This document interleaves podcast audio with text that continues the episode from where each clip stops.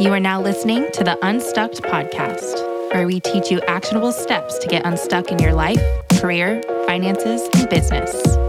Here is your host, Kahlil Dumas.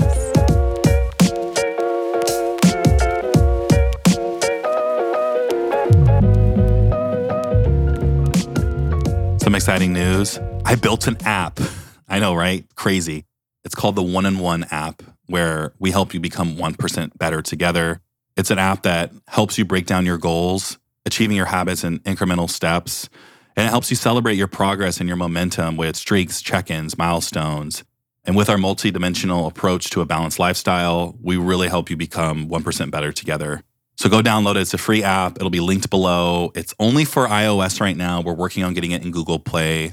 But I really believe that this is a one of a kind mental health and wellness app that is truly groundbreaking. To give you some like perspective, it's like Noom, but for habit building. And I'm really excited to share this with you. And I'm really excited to get your feedback. So if you download it, you enjoy it, leave us a review. Thank you so much. And on to the episode. Ariel, how are you? Thanks for joining us today. Yes, thank you so much. Doing well. Just ready for the weekend. yeah, we were just I was just talking to Ariel about how this has been the fastest, slowest week. There's been a lot going on, ready to hit the weekend, but I'm super excited to talk with you because you just released a book. We did. It's true. Tell us about the name of the book. Tell us about it. How's it gone? Tell us also where we can find it. Yeah. So the book is called Your Space Made Simple. It's basically a recipe guide for your home. So instead of cooking ingredients, they're livable ones. So basically, every single room in your space you could put together really easily with a book. So, like if you have a bedroom, it would have all the quote unquote ingredients and a list of basically all the items and how to do it with illustrations and visuals and like all the inspiration you ever needed for your home. Basically, trying to make interior design accessible for everybody because that's how it should be, to be honest with you. I love that. And I always look at, like, for example, my office is something I've always looked at, like how to make it more functional, fun. And I was even just looking on your website and getting so much ideas. So the fact that you made it like visual and easy to digest is super important. But most importantly, I want to learn more about your journey. Like, how did you get here? How did you get into design? Like, oh, this is a wild story. yeah, let me hear. I want I want to hear because I just a little bit of background about the platform. A big thing we talk about is just like how people get started because I think that's oftentimes what's left out. So as I was looking through this, I was like, how did she get to be in this space, especially being in the Bay Area, which is ultra competitive? Tell us about your journey a little bit. Oh, yeah, it's been a wild one. Well, I am actually crazy enough a Bay Area native. That is like a very rare thing. Yeah, same. Whoop, whoop. yes, it's where it's at. Actually, I'm a third generation Bay Arean, which is really cool. So, my journey started right out of high school. I was like going to do the four year typical degree thing. Went to University of Arizona. That it was the worst experience of my life. I felt like totally crushed and defeated. I was like, I need I need to be an artist. And I was just like, I felt like school was too easy. I was just like, challenge me a little bit. I need some like drawing class or something. I had followed the like, you know, psychology path. I was studying behavioral sciences. I was doing something not me. and so I dropped out and I moved home and I was like, I'm just going to go to art school. We're going to see where this is going to take me. And I started studying fine arts and I had this professor who was like, You're really good in this area. You should take my interior architecture class. I think you would do so well. Like, Okay, let me see how this goes. I don't know. Took the class, fell in love, changed my major, decided to do interior architecture and design. Graduated in 2017 as valedictorian. What a full circle moment. It was crazy. And then uh, graduated I worked in lovely corporate America that killed my soul. it was it was yeah. awful. We talk about corporate quitting quite a bit on this podcast. Oh yeah, it was, it was worth it. Best decision I ever made. but um, I was designing like offices, hospitality, so like hotels and retail for like Fortune 500 companies. I mean, I did Salesforce Tower in the city, Gap, Old Navy, like these massive corporations, uh, Google and doing their office spaces, which is like that was such a thing pre pandemic. If you really think about it, these like startup offices in the Bay, like Silicon Valley's where it was all happening. It's like the slides in the office and these like hidden bars. Like that's what I would do. And then I totally switched boats. I started working at like a startup, like a WeWork competitor. and learned how to do really fast paced design. I mean, we were designing it was like six million square feet in nine months. It was just like ridiculous wow. amounts of. Like I can't like, even conceptualize that. Like no, that's massive. You can't. It's like entire buildings, just like designing, furnishing them, branding them for these crazy company. I mean, it's just wild working in startups, working at a startup and working for people who work at a startup. Just I learned so much. And then the pandemic happened. and I was like, well, no one's going to the office, no one's booking a hotel, so let's uh, pivot this. I was working at home and I decided to make a crazy decision, and I ended up working two jobs. No regrets, but I don't recommend that. Overemployed. Yeah, exactly. I mean, I'm very like lucky that that had happened to me because so many people were just out of jobs, especially in the design industry at that point. Aside from residential, that was like exploding. And I had always worked in commercial spaces doing the office retail situation. And so I was like, let me just give this residential thing a shot. Let's just see how it goes. Worked as a contractor with a second job. And then my fiance was like, you got to make a TikTok. And I was like, Hell no, I'm not doing that. I'm not showing my face on the internet. Pandemic and TikTok, I feel like just are just like a match yeah. made in heaven. oh my, I know it really was. And I was like, I'm not doing that. And he begged me. I think it was like nine months. He was like, just make one, just make one. First one, 20,000 views. It was crazy. It was the most wild thing. And at that point, I was still working two jobs. So like, people at that point thought I was like this established designer, which I guess in some case, like I was, I had a name, but like nobody knew it. and then made this TikTok. It did really well. And like six months later, I had a full blown business with like services and an employee and was like getting my own income. It was so crazy. And like I am in the middle of all startups. So like I just took all the knowledge I had possible and just ran with it. And then two years later, we're opening a retail space. We have a, a nice social media following. Love all of the people. and now the book. So it's just like completely full circle. It's absolutely wild. If you asked me three years ago if I would be here, I would have absolutely laughed in your face. I would have been like, no way. That's kind of the reason why I love to keep an open mind when you, you talk about like goal setting, things like that, because we really have a hard time imagining kind of where we can be. And I want to really talk more about this because this has been a theme, and even my own PR manager has been talking to me about this is like, how do you articulate leveraging your experience at a startup, right, with converting that into owning your own business? Because while we've done it, it's something that is really, really difficult. So, like, what are some of the key learnings or some of the just key moments? I just, I really want to like take a look inside and see kind of what that was like and what you were going through, like good and bad. Yeah, I mean, all the things. That's such a loaded question. I think living in the Bay, growing up in the Bay, like my dad is a has one of the first degrees in computer programming. Like that did not exist in the 70s. So like to be all the way here, like it's already been ingrained in me. Like my dad ran a startup, owns a company, like was jumping companies, like just what we see people doing now, he was doing. So I've always been around it. So, you know, for that, it's like it's just part of me and like the culture here and then working in it, it was such a blast. Like as much as it was corporate America, it was such a blast. I learned so much about culture and how people communicate and being fast paced and just taking the risk. Like, I think in startups in the Bay, everybody's a risk taker. You have to be. It's like you have to be able to take the risk and just say, oops, it didn't work.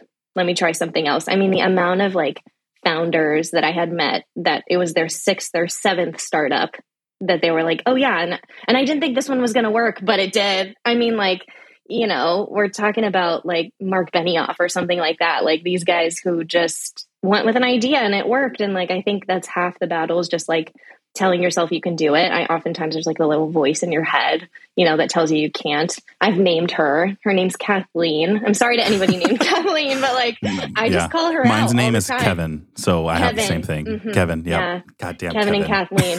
I know, kill me.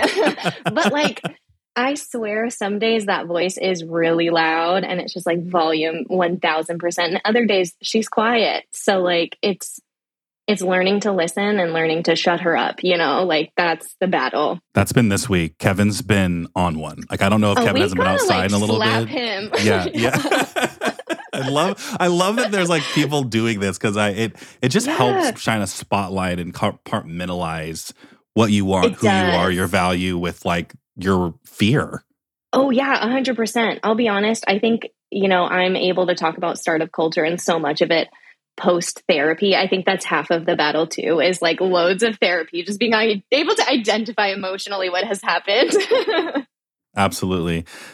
I just really jive with you because I you said third generation Bay Area, and I was like, I guess I am too. it's so cool. My mom and her mom are from Germany, actually, and came to San Francisco. My dad has and dad's dad have been in Oakland their whole life. And so I jive with you. I grew up kind of going between Oakland and Mountain View. I went to St. Francis High School. Like I would go to Chipotle and Steve Jobs would be walking down the street to It's Chipotle. such a norm for us. Yeah, It's so weird. yeah. You know, and I was with a friend talking about this, like how these Bay Area kids, most of us are in tech or most of us are in startups because, like you said, it was just ingrained. But at the time, it wasn't something like that I was actively thinking about. My dad and your dad are very similar, where my dad used to always say, Don't work for anyone. And my mom was very much like a corporate person, but she killed it in corporate. She's a lawyer. Like she did a great job. So, like merging those two, it's really refreshing to like know I find I'm finding my people through this podcast. And like the fact that you're like describing such similar but different outcomes is amazing. So after the pandemic, like you wake up, you're the boss. Like, can Oh, you take us through a, a day in a life of like what's that like? Oh, I some days are good, some days are bad, you know, like every day is different, which I appreciate about it. I think like no day is the same, which so many people say that about their job, but like you know, when I was working in, in corporate America, I felt like I was doing the same thing over and over and over and over and over. And I got bored. And like, I have ADHD. Focus on so one I gotta, thing. Focus on one Oh, thing. Become really good at one thing. Like, no, that's not how my brain no. works.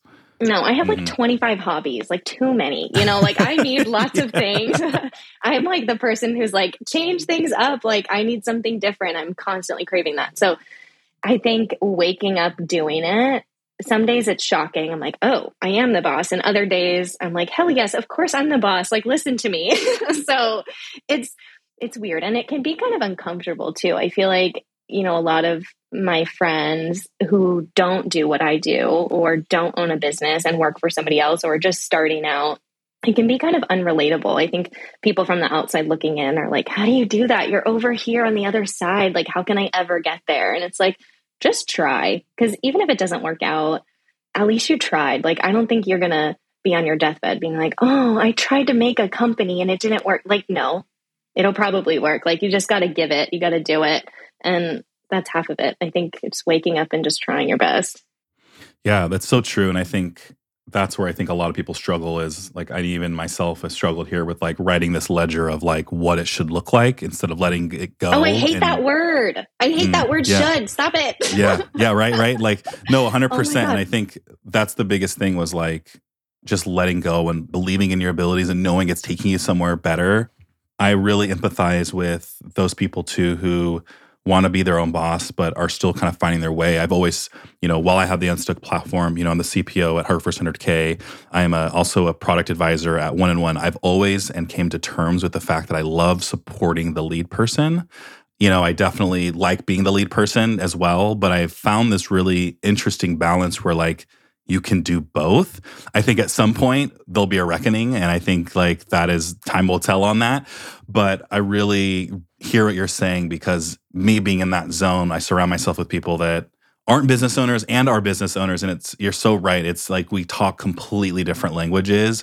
And so i'm always the person in the middle which like talent etc that can understand both languages and kind of connect the two which is very interesting. But i love that you said it that way because it's true. It's very unrelatable. Like waking up and being your own boss everyone's used to waking up and complaining about their boss. So it's really hard to find your space there Oh, it is, especially as a female. I think, like, you know, I could complain about this for days and days. And I feel like so many other women out there and just people in general, like, it's, it's so hard to be on the other side because, like, you glorify it. I think people are like, oh my God, you did this thing, you accomplished this, you accomplished that. I'm like, I'm not my goals or my achievements. Like, I'm so much more than that.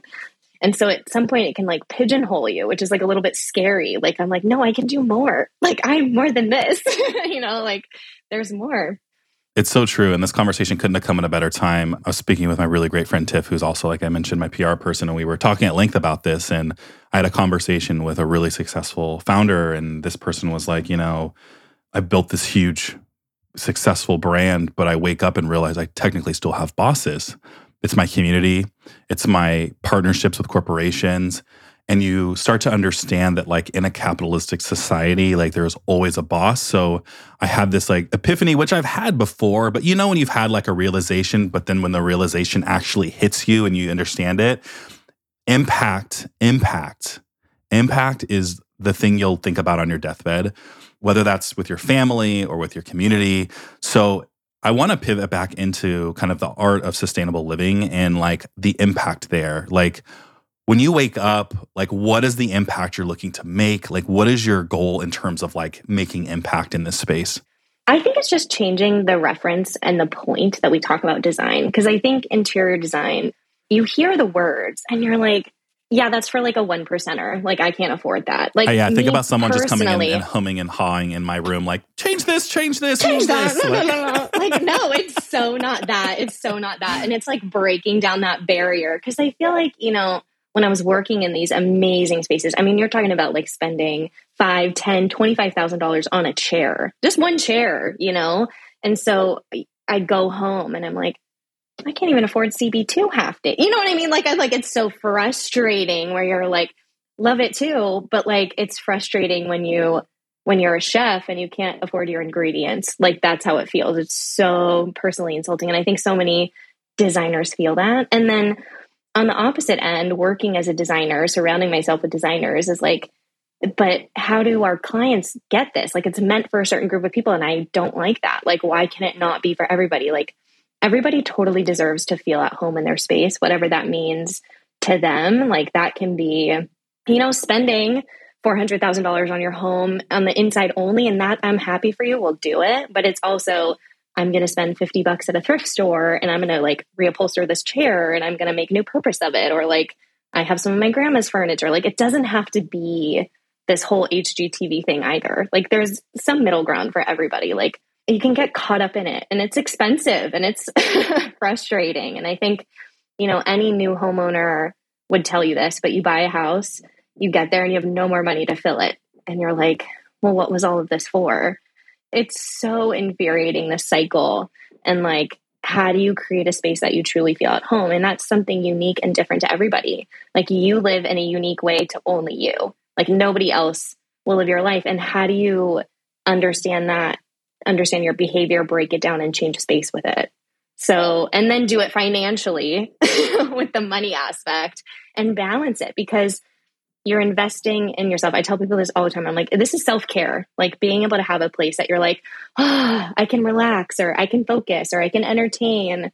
If you have that, you're a completely different person. Like you are a 180. Then you can do everything you want to do. Like I always say, I could not have started this business if I didn't have the space to support it, if I didn't have, you know, the home that I'm so grateful for that we built together or like did all of these things to give me that safe space. It's so hard. You can't heal in a space like that. You can't create something new that doesn't be conducive to it. So it's wild. that's such an important thing. And I think also that's a, a place where a lot of people get stuck is like their environment is huge. And that was, I think, one of the biggest things my wife does for me is creating space. I mean, even down to like when we were purchasing a home and being like, you need an office that's curated and in a way that will allow you to function throughout a day. And like at the time, I wasn't focused on that. I was focused on like figuring out mm-hmm. what looking into this abyss looked like and what solving yeah. this big problem looked like. But when I had the space, it, it made me feel immediately better. So, what are some ways in design that like you often see misstep of when people attempt to create a space for themselves. I think you mentioned like cost being a barrier. Are there any other barriers that you see that you're trying to break through? Yes, 100 I mean there's so many. I think growth mindset is the number one thing to sustainability that people don't think about. It's like the long term. Like I know, and this probably happened to you when you moved into a space or have your office space. You're like, I need this desk now because I need somewhere to work well, yeah, that makes sense. But there are things that you can invest in and have for 10, 15, 20, 25, 35, 40 years. And like, why are we not thinking about that? Because I have nothing against IKEA. That's meant for a group of people who it's filling a gap. Like, people need to afford furniture. Yes. Can we get more sustainable? Yes. But if you're spending $150 on a coffee table five times, why not save that money, invest in something you really like and are really happy with, and it functions and you can move it over and over and over? That's way more sustainable than adding to the landfill. I mean, there's crazy statistics like the 9 million tons of furniture in our landfills right now was created in the past like 10 years. Like that is so screwed up. That is sad. It's the stats on it are terrible and it's like one of the biggest contributors to global warming, to all of these things. So it's so hard to get caught up because you immediately feel responsible where you're like, oh, me as a person, I have to stop using plastic. I can't use straws. Like all yeah, these things. Yeah, totally, totally. Which like that helps, but we also have to hold these big companies and corporations responsible because they're the ones creating the problem and not solving it. And so if we hold people accountable for it, you'll see more change. And I think it's so hard. Like, I'm an advocate for sustainability in our planet, but like, I'm not going to shame you. I also use plastic bags. Like, yeah, it's yeah, okay. Yeah, totally. You know, like balance. I use a Ziploc bag. Like, not everybody's perfect. I think it's like the long term mindset. Like, how can I make these improvements slowly over time so it's not a 180 on your life? Like, you're like, oh, I want to be super fit today. You know, I want to have abs tomorrow. Like, it's not going to happen overnight. Like, you have to make these small shifts and changes in space and your mindset. Like, that is all about sustainability and wellness. Yeah, I mean that's the reason I'm here is just creating that space. Uh, you know, no pun intended, but it's so true. Like on this micro level, that's where big change happens in the bigger picture. And I think people forget that. I think when people think about fighting corporations, they think about pitchforks and protests, which there's a there's room for that. But I think oh, the yeah. biggest impact is individuals getting up and defining what the future looks like. And that is a huge realm and, and the places that that's where I'm looking to make impact is getting people just started on their journey. Like your journey, my journey started identical. It was creating a two minute TikTok that was terrible. But I said, you know what? I'm going to make 30 videos and this business, I'm going to stick with it for two years. I don't know where it's going to go. I don't know where it's going to take me. And in one year, it completely changed my life. And so by creating the space, and we created that space, right? Like we were able to really thrive. People listening to this, right? There's kind of two listeners. Are folks that are business owners, but they're also the biggest majority are folks who are kind of like shaming themselves because they're like, I'm not a business owner. I'm not quitting my corporate job because I'm not disciplined enough. Like, I don't have the discipline to do these things. How do you stay sustained? Because you're working not only you're working with both sides of your brain. You're working in creativity, and then there's this business aspect, which going between the two is sometimes a lot. So, how do you manage that? I know you said you just kind of do your best, but I want to get into the minutia of like, what does that look like? Like, what does your best day look like? What does your worst day look like? My best day. Ooh, I feel like today's a good day, so we'll just go into yeah. it. I mean, okay, love it, love it.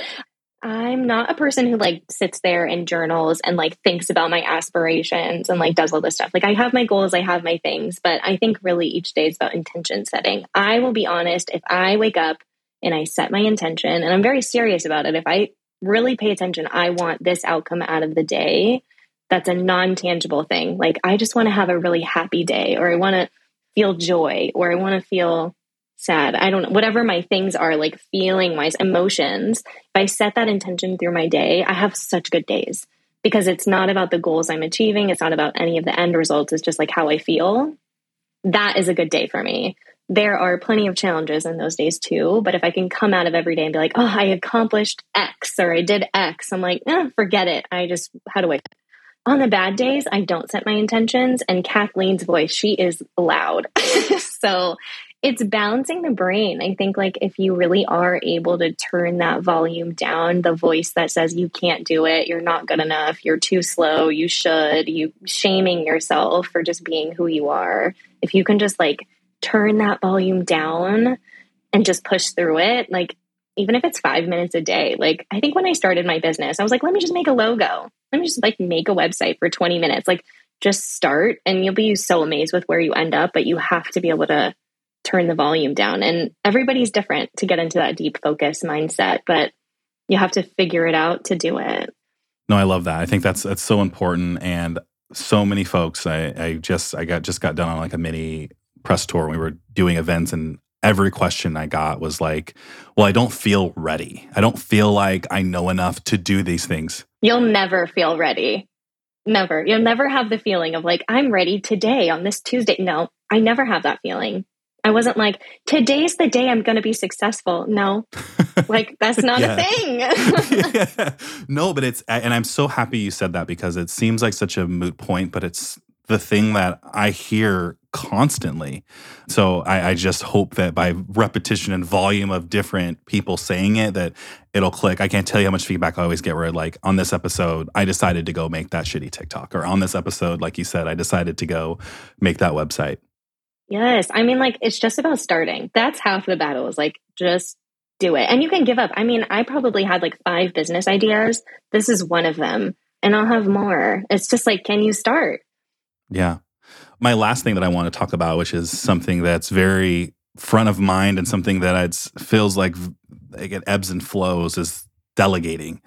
I think that was another area that I still struggle with. Even with it's so funny, even with my executive assistant who does my social media, she's always just like, Kahlil, let me handle it. Where I'm just like, let me step in, let me look over your shoulder.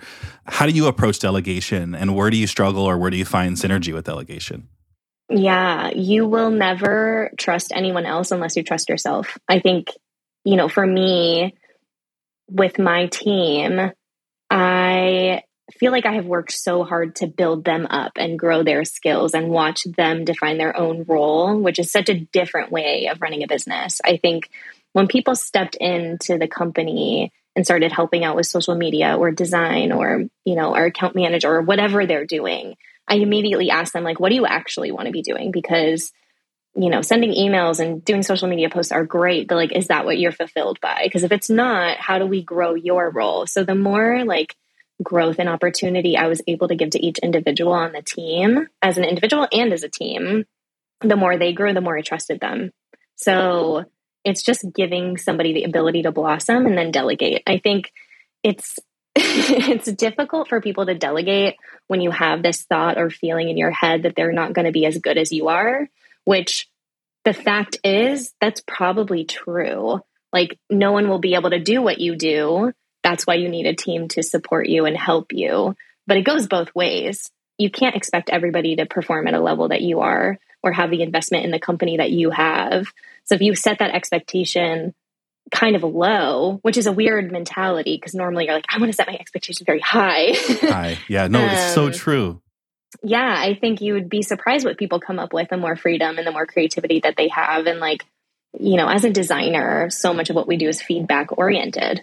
Oh, I don't like this chair, or I don't like this, and not being able to take it personally, but just like, let's change it for the better. Let's push each other to be better. I even let our team critique me too. I'm like, how are we doing? How do you think this is or what are your thoughts on that? Can we make improvements? So it's trust. It's 100% trust. And delegating you just got to try it. I think it won't work the first time. It probably won't work the 50th time. It's the 52nd time that you're like that worked and i saved 10 hours. Like thank you so much. And you become grateful and you rely on that person to do that. So but you have to create space and time for it. Such a wonderful answer and cultivating talent is always my number one pillar of identifying not only leaders I want to work with, but also just like friendships, because the same kind of methodology goes into that. So I really appreciate that answer. Ariel, is there anything else that we maybe didn't talk about today that you want to talk about? No, I think you all got to go get your space made simple because it's going to change your life. um, yes. Yeah, I mean, there's so many goodies in there about like sustainability and wellness not only like how to put a space together, but also how to emotionally fulfill that and plan for something in that long term mindset, creating something that is a direct reflection of who you are. Because if your space looks like Pinterest, I'm 100% judging you. It should look like your space, not someone else's. Love it. yeah. Well, I have a project that I have put redo my office by the end of this quarter. I'm going to get your book and I'm going to send you before and after pictures. That's how Let's I'm going to hold myself accountable. I'm so proud of you. Keep killing it. Yeah. Uh, and thank you for joining us today. Yes, absolutely. Thank you so much. Thank you for listening to the Unstucked podcast. Visit us at unstucked.com and follow us on TikTok at Unstuck.